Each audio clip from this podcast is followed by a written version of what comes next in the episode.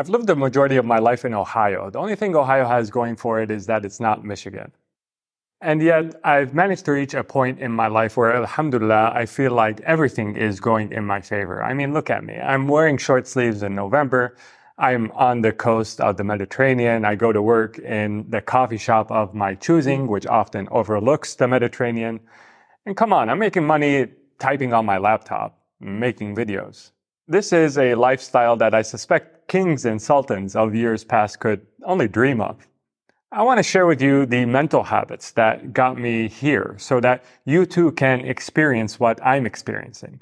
There are certain phrases that come from Islam and mental habits that you can get into that you become invincible. You can't lose. The power of your mentality has been revealed to us by Allah subhanahu wa ta'ala when He says, translated into English, Allah will not change the matter of a people until they change what is in themselves. So actually changing your mentality, your internal environment, goes hand in hand with changing your external environment. One feeds off the other. Being in a good environment improves your mentality, but also improving your mentality leads you to a better environment. But you need to get this snowball of positivity going. And I'm going to teach you how to. I'm going to teach you the mental habits that have helped me get to where I want to be. The first habit is extreme ownership. Sayyidina Yunus alayhi salam, frustrated by his people's disobedience, left the city, feeling that his mission had failed and that the people were beyond guidance. He boarded a ship which encountered a fierce storm. The people on the ship cast lots to throw someone overboard, believing that the storm was some sort of divine punishment. The lot fell on Sayyidina Yunus, so he was thrown into the sea where he was swallowed by a whale. In the belly of the whale, he says his famous prayer, which Muslims repeat to this day, thousands of years later. And that prayer is, La ilaha illa ant subhanak inni kuntu min al-zalimin. There is no God but you. Glory to you. I was indeed unfair. You see, instead of feeling sorry for himself, instead of feeling bitter towards the people on the ship or the people he was trying to guide, Sayyidina Yunus looks inwards. Instead of looking to assign blame, his position is, I messed up big time. I got myself here. Someone else may have thought, wow, that was really unlucky. What are the odds I end up here? What a crazy series of unfortunate events. When I was working my engineering job in corporate America, I felt stuck.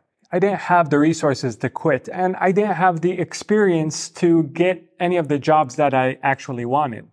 I realized I messed up.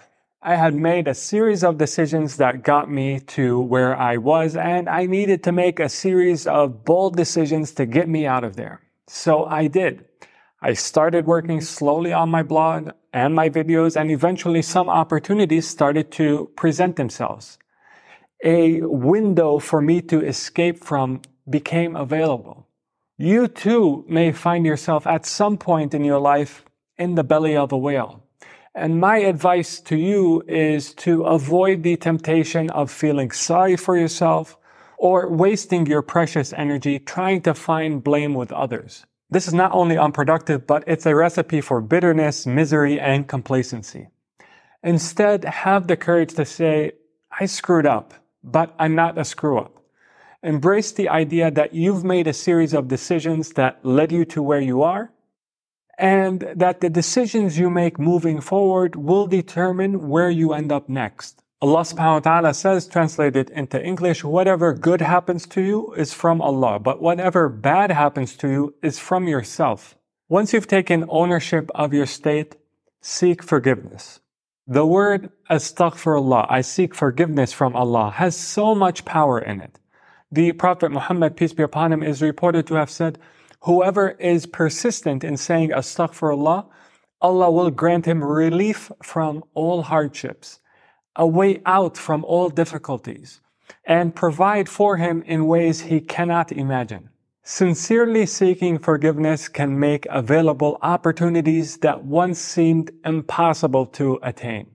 Astaghfirullah is also a powerful source for inner peace, alleviating the burden of sin and guilt.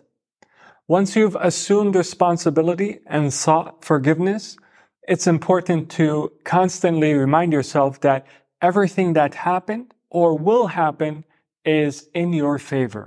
It may be true that going the engineering route may have cost me a few years of progress I could have been making in halal investing and Islamic finance. However, it's also true that I may not have met my wife if I had gone directly into finance.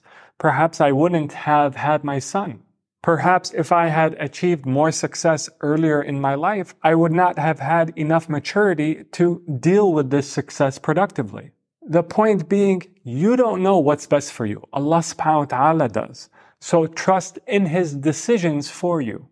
The Prophet, peace be upon him, said, translated into English, I am in wonderment to the state of the believer. All of his affairs are good for him, and this is only for the believer. If something good happens to him, he is grateful, and that is good for him. If something bad happens to him, he is patient, and that is good for him. You may not understand it now, and you may never understand it in this life, but you don't have to in order for it to be true. Resign yourself to the idea that understanding may require a degree of knowledge that is beyond your own. Allah subhanahu wa ta'ala is taking care of you and Allahu Akbar. He is greater. People mistakenly translate Allahu Akbar to God is great because God is greater sounds wrong. It's missing a point of comparison. Greater than what? However, that's what makes this phrase so profound. Allah's qualities are absolute.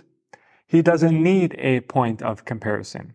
Only with Allah subhanahu wa ta'ala can you say, He is greater, stop, and the sentence is complete.